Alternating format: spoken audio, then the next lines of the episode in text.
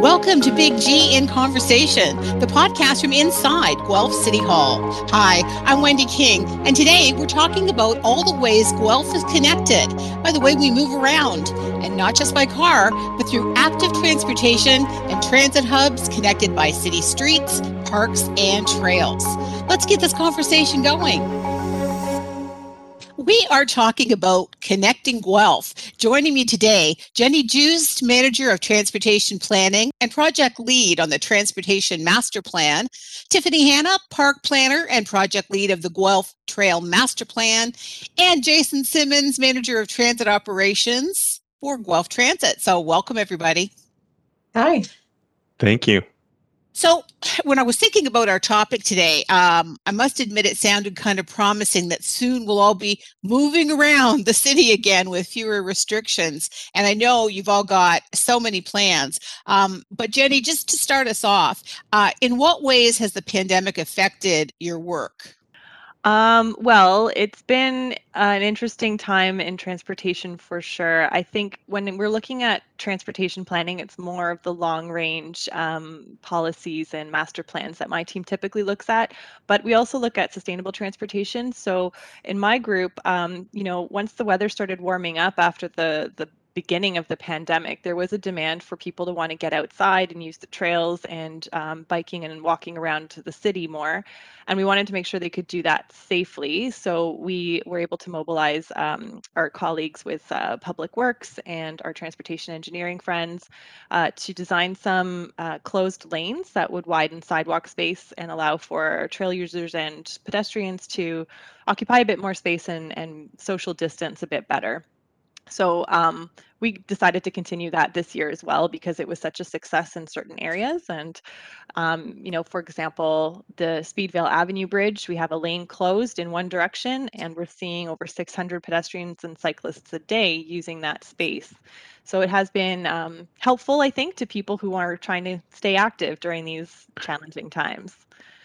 Um, I think it's it's been interesting because we're also monitoring traffic uh, patterns during this time. We have um, a camera system that's set up at Gordon Street and Wellington Street in the city, and it's been taking real-time 24-hour count data. So it doesn't identify anybody or license plates or anything like that. It just counts how many cars and pedestrians and cyclists are at that intersection.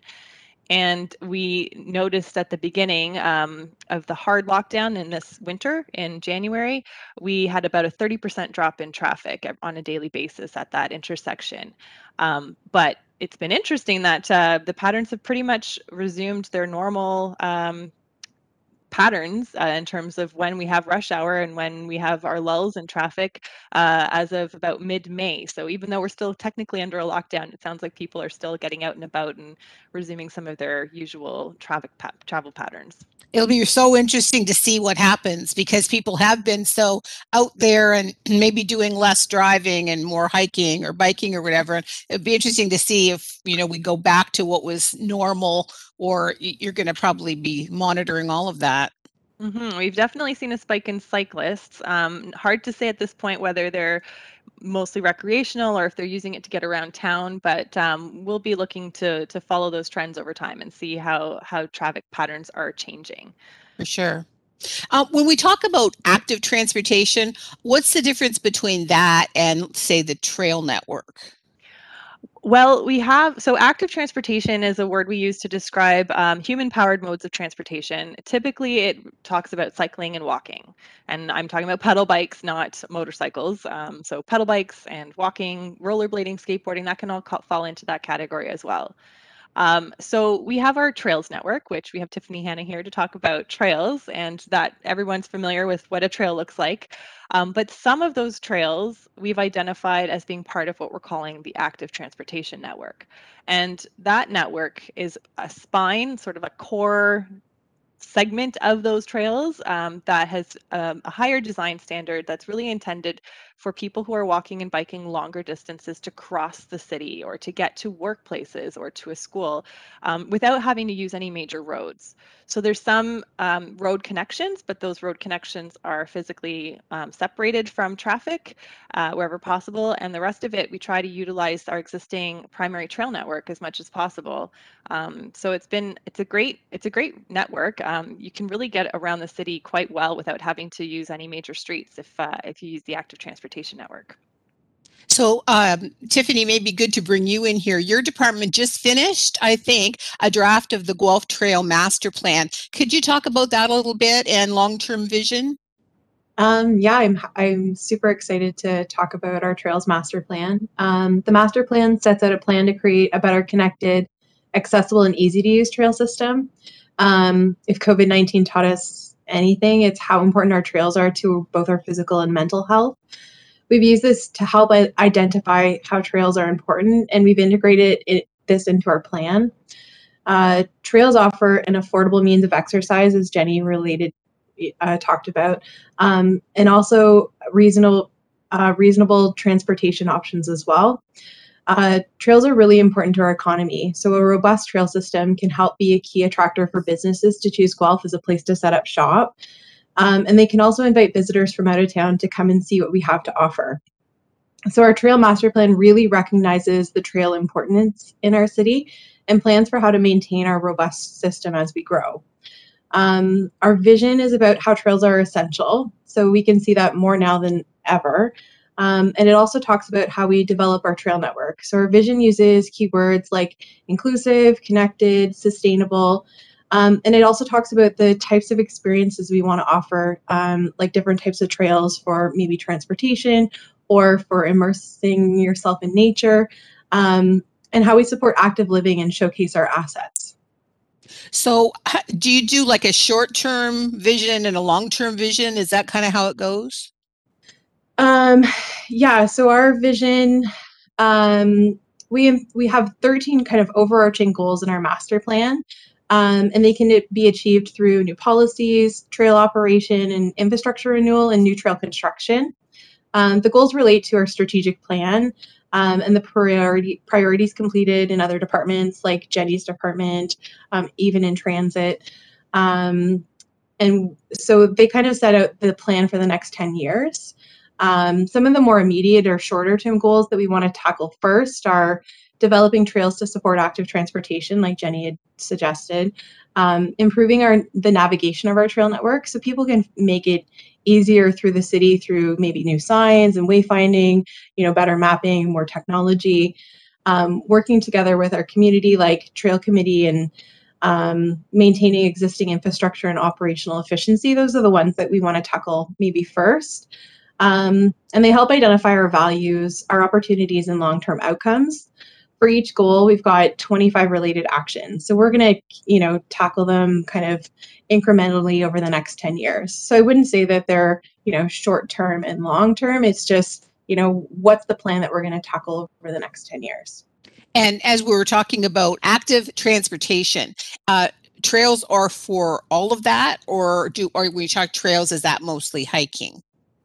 Um, so there's a variety of different types of trails in this city. So there are some that are more active transportation focused, but there's also a number that are that are for hiking purposes. So lots of the trails in the Hanlon Creek Conservation Area. Um, our master plan talks a lot about active transportation and, and the things that we can do to improve active transportation. Um, one of the ways is making better connections. So right now there's gaps in our trail network ranging from kind of awkward street crossings and then there's larger fragments. So closing the gaps will help con- create a more continuous network between the off-road and the on-road. Um, we're also going to look to sequence our trail projects so that they can start to build a cohesive next network through the city. Um, and also work on, you know, regular maintenance, especially in winter. So our GTMP recommends that more trails should be winter maintained, which is, you know, going to be helpful for navigating year round in a more comfortable way. Um, and the other big thing that our trail master plan talks about is is lighting trails, um, which we haven't done in the past, but we need to figure out, you know, what are the factors affecting lighting, and you know, if we light our trails, how will it improve, you know, usability um, and people's experiences? Wow, there's so much to think about with everything. Yeah, that's amazing. Um, so, Jason, um, you know, you're kind of head up Guelph Transit. So, um, what would have been your big challenges related to scheduling and on demand and that kind of thing? Um, so some of the chal- challenges that we've been, I guess, facing over the years is like uh, we want to come up with like a I guess ways that we can reduce some of our costs and kind of increase our customer experience. So I guess back in May, May 2nd, actually, we launched um, a couple of on-demand services that are new in the city. One is the uh, the community bus. There used to be two conventional buses that would would drive circles around the city for about eight hours a day, six days a week, and we replaced that with with a bus that essentially is um, on demand. So if you have an app or if you have a phone or a computer, you can call and you can book that trip. And so what we wanted to do initially, our initial thoughts, now that it's about a month into the uh, to the pilot project, is we want wanted to kind of reduce those operational expenses like kilometers and gas and fuel and everything, increase our passengers experience level, you know, decrease the amount of time they're actually on the vehicles and make it more like dynamic for the passengers to be able to, you know, get to where they need to go quickly instead of, you know, looking at a map and saying, I have to get on this bus to connect to this bus to get to where I need to go. So it's been, you know, so far the uptake has been amazing. We've reduced our kilometers um, by about 55% over what the community bus uh, was currently doing. And we've actually you know maintained our, our, our ridership so far which is great. I have to tell you, I'd never heard of on demand. And then as I was looking at it, I went, well, that seems like something we should have thought about a long, long time ago. Like as you're discussing, there sure is a lot of wasted time and fuel in the way we used to do it, or still do in most cities, right? Right. It's it's funny because um, a little known fact is we've been actually using on demand in our specialized service for about 24 months now, but we haven't really been promoting it as far as to the rest of the um, the public in Guelph. And so we decided that we would use some of that technology to be able to service areas that may not be um, have low service as far as transit goes, or you know use it as a tool to decrease some of those operational costs. It also gives us like the ability to like dynamically schedule rides on the fly. So for instance if we have a vehicle breakdown or somebody calls in sick for service the program that we're using in the background is automatically you know redistributing those trips or those asks for people so that you know on their end they actually won't see any type of delays um, which is which is amazing because previous to launching this service, you know, that was all handled like manually, and you know we would have to contact customers, let them know that there would be delays. Um, when now they can just look at their app and say, "Oh, there's my bus. It'll be in front of my door in, in three minutes." So it's it's been an exciting time, and um, and you know I'm happy to be part of this this new implementation. So it's pretty new, as you were mentioning. What are people saying? Do they like it? Yeah, it's it's it's been good. It's been really good. In our community bus, we've had a lot of positive comments about um, um, 80% of the respondents because when you book through the app um, after your ride's complete, you automatically get a survey to say, you know, give us a rating out of one to five, and you can leave comments. On the community bus, we're, we're running about 80 percent approval rate, which means people are, you know, liking it. And we're getting comments from people saying, you know, well, before it used to take me an hour and 15 minutes and three buses, and now I can get to my destination in seven minutes. So um, it's like it's like the biggest secret in Guelph right now, and you know, you know, part of me doesn't want to talk about it too much because I feel that you know everybody's going to start using it. Then when I tell people that you can get somewhere in seven minutes, you know, that might go up to fourteen. But uh, I don't know. I think you made the headline today. I got to tell you. But uh, as far as the industrial um, service that we that we launched, it's about 50 50 50 and we kind of knew that going in because what we were doing was we were replacing a conventional service so a bus that was driving around a specific route every 30 minutes with on demand but at the same time we were also offering service to a new area within the city which was the hanlon creek business park. So like 50% of the of we knew going into it that about 50% of the people you know might be unhappy that now they have to transfer from a bus but then the other 50% are you know amazed because now they don't have to walk 40 minutes or or an hour to get to work because I don't know if if you know Wendy, but like a lot of that area doesn't really have you know user friendly amenities like sidewalks or streetlights or or anything like that. So so people were walking in the snow and the slush and the rain, you know, on the other side of the Hanlon, and now we're offering a service, and those people, you know, are happier beyond belief. And a lot of the businesses are happy that uh, that we're now servicing that area because now they can, you know, when they put out a posting saying they're looking for people now they can say you know transit is available so it's been you know win-win yeah, that's amazing. Um, now this one will be, you know, impossible to answer, but just throw it out there. If you could use your crystal ball, what do you see the future of transit looking like in Guelph? well, I don't have a crystal ball. You're right, but but one thing that I that I hope that we're going to get to in you know in a much larger discussion is like um, you know multimodal trips or like integration between some of our networks because right now we kind of have like on the transit side we kind of have a split. We have you know a specialized customer and a conventional customer.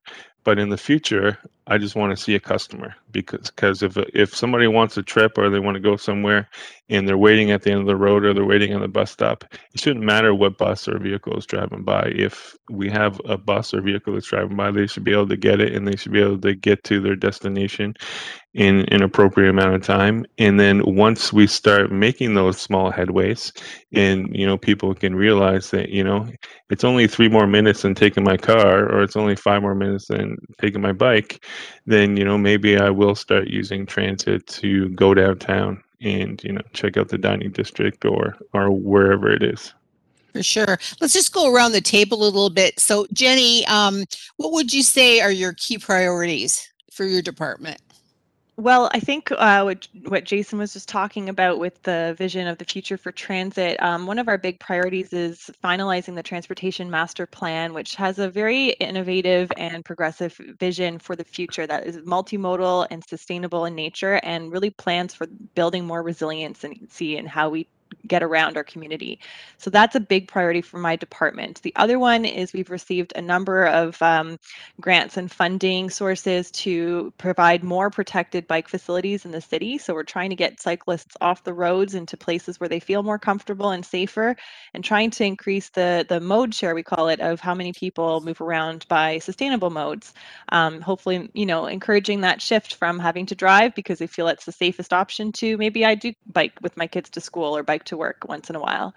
Um, and then lastly, you know, we just um, uh, are working through a lot of development related work and looking at supporting uh, Metrolinx two-way all-day go service to come to Guelph in the next couple of years. So we're doing a number of studies to uh, prepare for that and support uh, making that happen and ensuring that our community needs are met. And Tiffany, you'd mentioned that you have just presented, I believe, your draft report. So, uh, how do you see that all coming together? Um, well, we're hoping to utilize our uh, current budget cycle to start asking for money so that we can start on a lot of the actions in our plan. Some of the big ones that we want to tackle first are a sign and wayfinding strategy. We heard from our community that this is really important and we're excited to get started on that one. We're also going to continue to put trails in parks that don't have any. That's a big goal of our plan. And we're also going to build new trails in areas of growth or new development like we have been doing for the for the last number of years. Um, yeah, so we're we're just excited to get started on on the actions and, and get lots of money to start doing it. yeah, money, right? That's always the thing. So we're coming up to our kind of our, I don't know if people love this part or hate this part, but our rapid fire questions. So this is for anybody and everybody. Um, do you expect uh, that the way COVID 19 has changed the way people are trying things out, do you expect it will continue? Or do you think we go back to what was normal, transportation wise? I think it'll be a mix. I think that some people will have um, maybe formed some new patterns and behaviors and might shift some of their trips. Um, but we're creatures of comfort and we like to go back to what is known and most familiar. So I think there's going to be a general um, trend towards going back to what we used to do. Tiffany? we've heard from our trail users that you know bike sales are up 300% so we think that you know people are investing in more bikes and more trail use. And so you know we're hoping that it's going to last at least for five years if not more. Like we're hoping that it's going to be a long-term trend. Um, and people have really learned that they love trails. So and jason you got your whole on demand thing going on Well, you know, unfortunately, I think Tiffany and Jenny are stealing half my customers. So you know, it might it might be, it might be you know a little a little longer for me to recover from COVID, but uh, you know we're we're optimistic. Okay, and real quick, what would you each say if you had to describe your community's appetite for new ways to get around? Curious, Tiffany. I think people are just really like embracing some of the new changes and the new ways of moving around the city that they haven't done before. Jason? Yeah, I think the you know the future is a blank slate. I think that even as we speak right now, in five years from now, we're probably going to be looking at stuff we haven't even been talking about. So, um, it'll definitely be interesting. Well, as always, Guelph is so forward thinking. I say that every time, but it all sounds really exciting. Thanks you so much to Jenny, Tiffany, and Jason for explaining the city's transportation networks and giving us all a glimpse into just what's coming. Thanks a lot for your time. Our pleasure. Thank, Thank you. you. Thank you. I'm Wendy King with the City of Guelph's Big G in Conversation podcast. Thanks for joining me. If you have ideas for a show or comments, you can email biggpodcast at guelph.ca. Until next time, take care and let's keep the conversation going.